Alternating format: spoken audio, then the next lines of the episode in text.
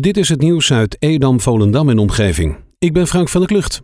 FC Volendam heeft het oefenduel tegen de Graafschap met 1-2 gewonnen. Volendam was in de eerste helft de bovenliggende partij. De Graafschap kwam desondanks tegen verhouding in toch op voorsprong.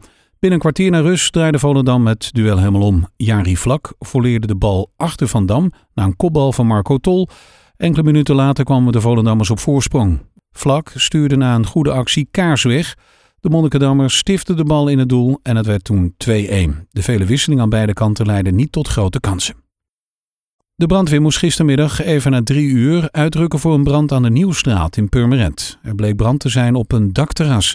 Omdat de panden in de Purmerendse binnenstad dicht bij elkaar staan en veel hout bevatten, werd snel opgeschaald naar een grote brand. De omgeving werd ook afgezet. Even voor vier uur was de brand onder controle. Er raakte niemand gewond. De woningen onder het dakterras hebben wel veel waterschade opgelopen. De politie heeft zaterdagnacht moeten ingrijpen bij een illegaal feest in natuurgebied Het Twiske. Er waren naar schatting zo'n 200 mensen aanwezig die zich niet aan de coronaregels hielden. Volgens wijkagent Johnny Hagenaar werd er drank en lachgas gebruikt tijdens het feest en stond er een flinke harde muziek aan. Meerdere mensen roepen op tot zware straf in de vorm van bijvoorbeeld hoge boetes. Mensen die reageren wijten de illegale feest aan het gebrek aan uitgaansmogelijkheden voor jongeren in coronatijd. De politie heeft zaterdagavond een 64-jarige man uit Purmerend aangehouden wegens bedreiging met een mogelijk vuurwapen. Omstreeks 8 uur kreeg de politie de melding van de leden van een motorclub. Ze hadden samengegeten en stonden bij elkaar op het punt om een rit te maken toen een plotseling man achter het raam van een woning verscheen. De man had mogelijk een vuurwapen in zijn hand en bedreigde de motorrijders. De gewaarschuwde politie was snel ter plaatse en zag de verdachte in de woning staan. Het duurde niet lang voor ze hem in konden rekenen. In de woning vond de politie drie mogelijke vuurwapens en munitie. Er wordt een forensisch onderzoek ingesteld naar de wapens.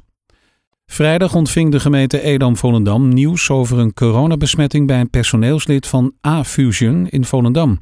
De GGD heeft de burgemeester laten weten dat er geen aanwijsbaar risico is dat deze medewerker andere collega's heeft besmet.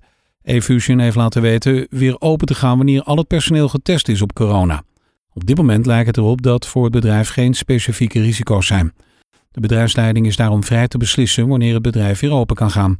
Burgemeester Sievers laat weten dat het bedrijf een compliment krijgt. Ze hebben snel en juist gehandeld.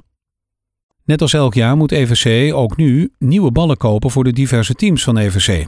De slechte, lekke ballen worden tussenuit gehaald en moeten vervangen worden. Aanschaf van ballen is jaarlijks een noodzakelijk kwaad en een behoorlijke kostenpost in de begroting. Door de coronasituatie zijn er minimale inkomsten en zal voor het seizoen 2021 de broekriem aangehaald moeten worden. De kosten gaan helaas wel door.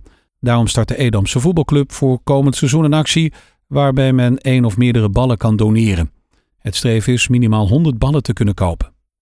De gemeente heeft een feest gestopt op een boot in de haven van Volendam. Er kwamen bij de gemeente berichten binnen dat er een feest gaande was waarbij de coronaregels volstrekt genegeerd werden. BOA's die zijn ter plaatse gegaan. Zij hebben overtredingen geconstateerd en het bevel gegeven het feest onmiddellijk te beëindigen. De exploitant van de boot heeft een boete van 4350 euro ontvangen. De gemeente zal zich daarnaast ook nog beraden over welke maatregelen zij daarnaast treft, zoals een last onder dwangsom. Burgemeester Lieke Sievers is duidelijk: het voorkomen van coronabesmettingen vraagt inzet van iedereen.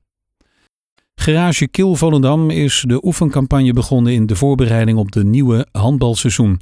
In sportclub De Tulp werkte de selectie van trainer Mark Ortega een trial af met Voorholte en HV Quintus.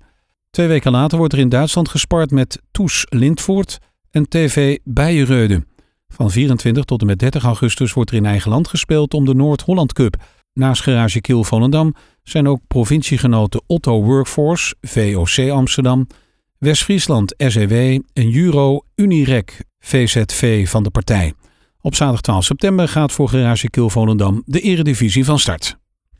RTV Love organiseert op zaterdag 29 augustus een bingo die vanaf 8 uur live zal worden uitgezonden via tv-kanaal. De donateursactie rond de kermis is traditiegetrouw een belangrijk moment voor de Love om de benodigde fondsen te werven. Nu de kermis dit jaar niet doorgaat en de advertentieinkomsten door COVID-19 onder druk staan, staat de LOF financieel voor een uitdaging. Om wat meer armslag te krijgen organiseert de lokale omroep een bingo.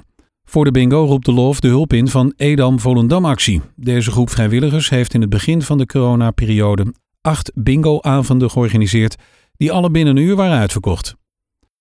Tot zover het nieuws uit Edam, Volendam en omgeving. Meer lokaal nieuws vindt u op de Love Kabelkrant, onze website of in de app.